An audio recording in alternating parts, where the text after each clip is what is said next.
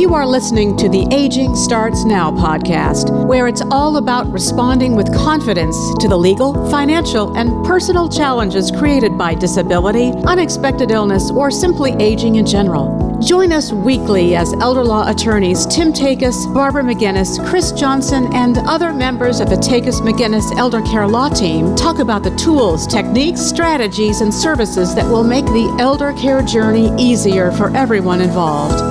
Get ready because aging starts now. Hi, everyone. Welcome to episode number 66 of Aging Starts Now. I'm Tim Takacs, a certified elder law attorney and a partner here at Takacs McGinnis Elder Care Law. Today we are talking about hospice. Joining us today is Alyssa Drescher, the Grief Center Director at Alive Hospice. Welcome, Allie. Hi, thanks so much for having me. Okay, so tell us briefly about hospice. Well, a brief story of hospice. We would have to look at what we know as the contemporary or modern hospice model, especially here in the United States, which really launched in the mid 70s into the early 80s. Uh, Dame Cicely Saunders, you've probably heard this name before if you're familiar with the rise of the hospice movement, was really uh, where this idea stemmed from that we can companion with people at the end of life and create a, a, different circumstance for them so that they have more support, more encouragement, and are still really considered a patient all the way through the death and dying process. So she looked at people that she served as wholly functioning, living, breathing people, and not just a patient in a bed. And this idea in America that came about in the early 80s and was just a fantastic change to a medicalized model of care and an idea that maybe um, there wasn't much we could do if someone was faced with a terminal illness. So, Alive Hospice is a part of that very early movement toward hospice care in America. In fact, we're the second oldest hospice in America, having been founded here in Middle Tennessee just a year after the first hospice was originated in our country. So we're uh, really thrilled to have been a part of that initial movement and then still be able to provide that type of care to those that we serve even throughout uh, today. So, what makes someone eligible for hospice care is if they have a terminal illness with a life expectancy of six months or less. There are a few more uh, diagnostic criteria that fall into play there, but that's basically the crux of it. So if you're looking at a person that has a life limiting condition and that prognosis is six months or less, they're going to be eligible for hospice care. Mm-hmm. So how is how is hospice care different from palliative care? Well, hospice care is distinctly different from palliative care, although they have a lot of similarities and overlap. So, both of them, palliative care and hospice care, the goal is to provide comfort. They also both use a model that is really focused in on what we call the interdisciplinary team. And that means chaplains, social workers, medical providers, all working in tandem to consider the whole person and not just the disease progression. The difference is that palliative care can begin at the time of diagnosis and at the same time as a person is being treated for their illness. Whereas hospice care begins after the treatment of the disease has stopped and when it's pretty evident that that person is not going to be able to survive their illness. So is it a I guess is, is it a fair characterization to say that maybe hospice care really is a Medicare benefit it know, is it is a Medicare benefit. It's also a philosophy. So okay. it is this notion that really that person uh, deserves a quality of life until the very end, a dignified death, uh, to be able to contribute to the choices that are made in the in those last stages of life, to be comforted in that process. So, from a philosophical perspective, it's pretty strong, but it is also a Medicare benefit. And I think one of the biggest misnomers about hospice care is that people wonder when they should initiate it. And because we have a significant emphasis on treatment of disease and hopefully being, you know, the one that has a different outcome than what maybe those journal medical studies are telling us, and we might not be too quick to engage with hospice care. But a person can receive hospice, that benefit, uh, for at least six months, if not longer. In fact, we have people that we've served for years on our hospice service. And that's something that we want everyone to know that you're eligible to have the, this service available to you, not just in the last days or weeks of your life, but far before that. And it doesn't indicate, you know, some sort of giving up or surrendering to illness. It is a shift in one's idea that although we might not like the outcome that is looming because of this illness, we still have the opportunity to make something of the weeks and months ahead. And when we can make that shift and start to really hope for something different, maybe not being healed, but hoping for a quality of life experience all the way into the end, then that's when a person's really eligible for hospice, mm-hmm. if you will. So, is hospice a place? Is is it some place where you go, it's like a, a great, hospital or a or a medical facility? Such a great question. Thanks for asking that. So, even the word hospice is rooted in this notion of being hospitable or playing host to someone. And a hospice can be a place. Here at Alive, we have two residential facilities, one in Nashville and one in Murfreesboro. And sometimes people really appreciate having a place to go at the end of life. Um, maybe they just feel like caring for their loved one at home is stressful. Um, maybe they feel like it would be difficult to enter back back into that space after the death, and they would rather that happen off site, where they want to rely on um, medical staff that's available at any hour of the day. And so they might decide to participate in hospice actually at one of our residences. And of course, there are hospitals and other hospice residential facilities across the country as well.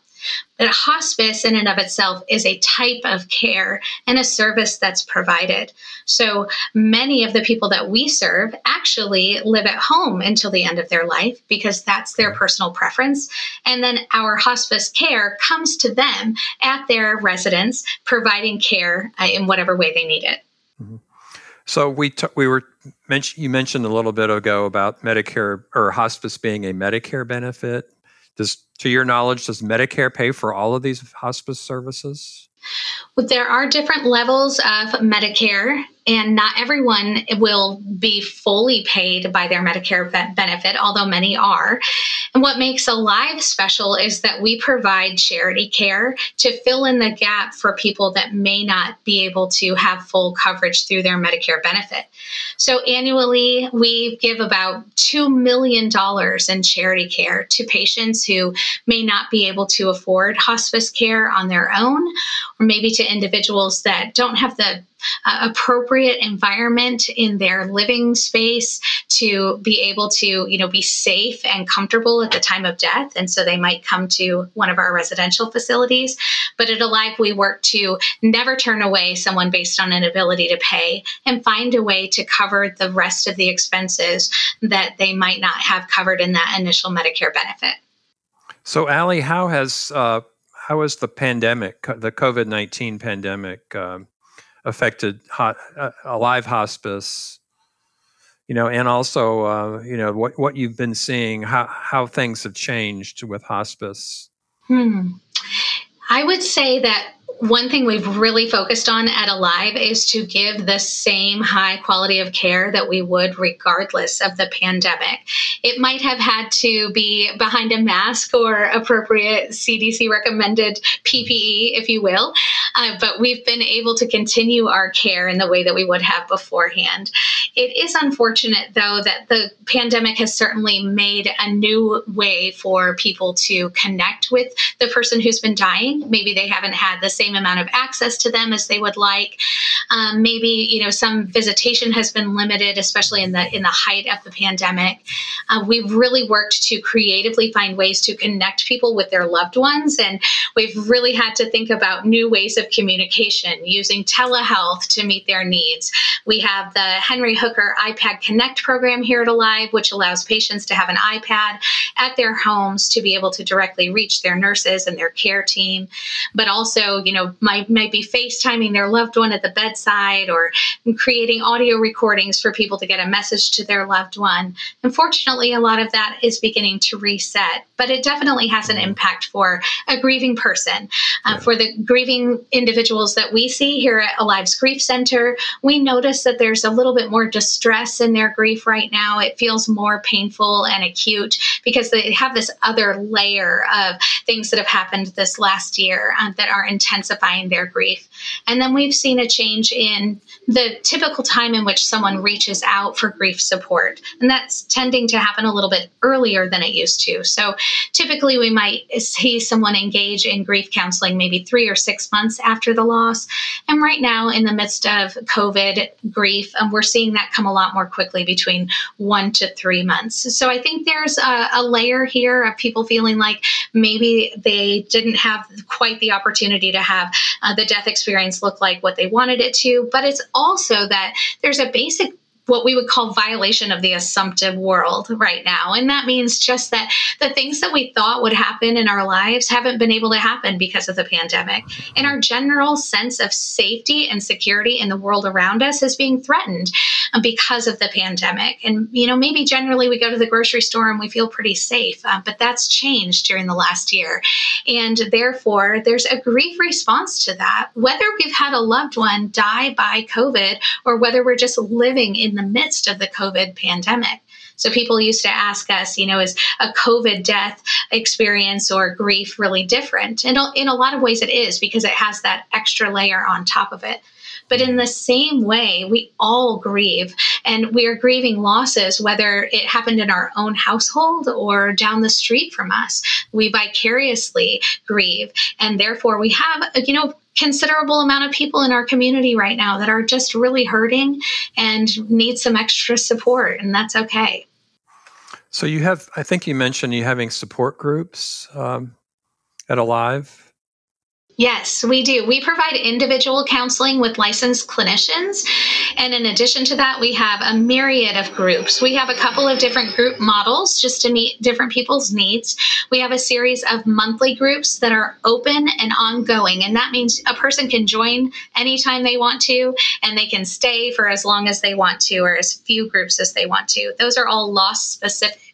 So we have a COVID loss group, we have a mother's loss group, we have a widowed men's group, and the list goes on. And then we have an eight week grief group series that's called Grief Journey, and those start seasonally. And those are closed, time limited groups, meaning that the people that start that group are going to be in the group together that whole time and then end together as a group. So it's just a little bit different model. Hmm. And in addition to that, we have a lot of uh, experiences that people can come and engage with their grief in creative ways, or maybe through walking or hiking. Just a few weeks ago, we walked a labyrinth at a local church to have some contemplative time. We'll have drum circles and art experiences. Our goal at Alive's Grief Center is to create ways that people can connect to their grief in the way that they're most comfortable. And it can be pretty tough to come and talk about something that is so painful and so traumatic. And sometimes people really benefit connecting to their grief while actually doing something or being creative. I like to think of it that who you are going into the loss shapes how you experience it and therefore how you'll express your grief. So if you're a person that typically, you know, works out a lot to kind of de-stress, then it's likely that that's going to help you in your grief experience. And so we create lots of different avenues for people to do that. Right. So how do people find out more about your programs? The easiest thing to do is just to visit alivehospice.org backslash grief if they're looking for grief support. There is also a camps page there as well. We have a pediatric grief camp we will hold at YMCA Camp Widjiwagan later on this year in August. So if they go to alivehospice.org backslash camps, they'll find information about how to volunteer or how to register a camper there.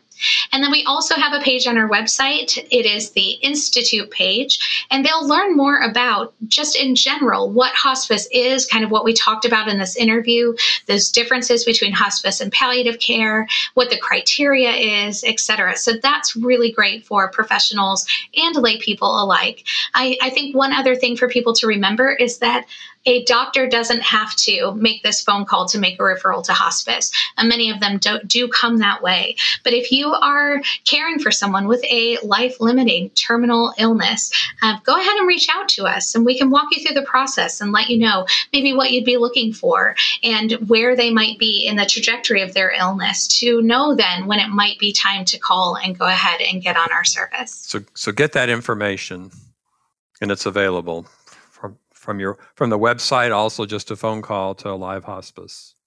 Yes. Great. Well that's it for today's episode. Allie thanks for being with us today. Thank you so much.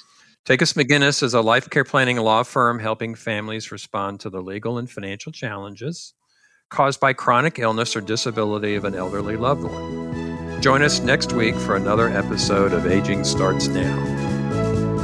Thank you for listening to the Aging Starts Now podcast. For more information about today's show, visit tn-elderlaw.com, click on the Free Resources tab, and then click on Aging Starts Now. You'll find the show notes there. And while you're at it, why not check out all the free resources available at tn-elderlaw.com? Document downloads, the Takacs McGinnis blog, educational videos, informative articles, helpful links, a TV show, and more. It's all there free for the taking. If you enjoy listening to the Aging Starts Now podcast, please subscribe, rate the show, or leave us a review.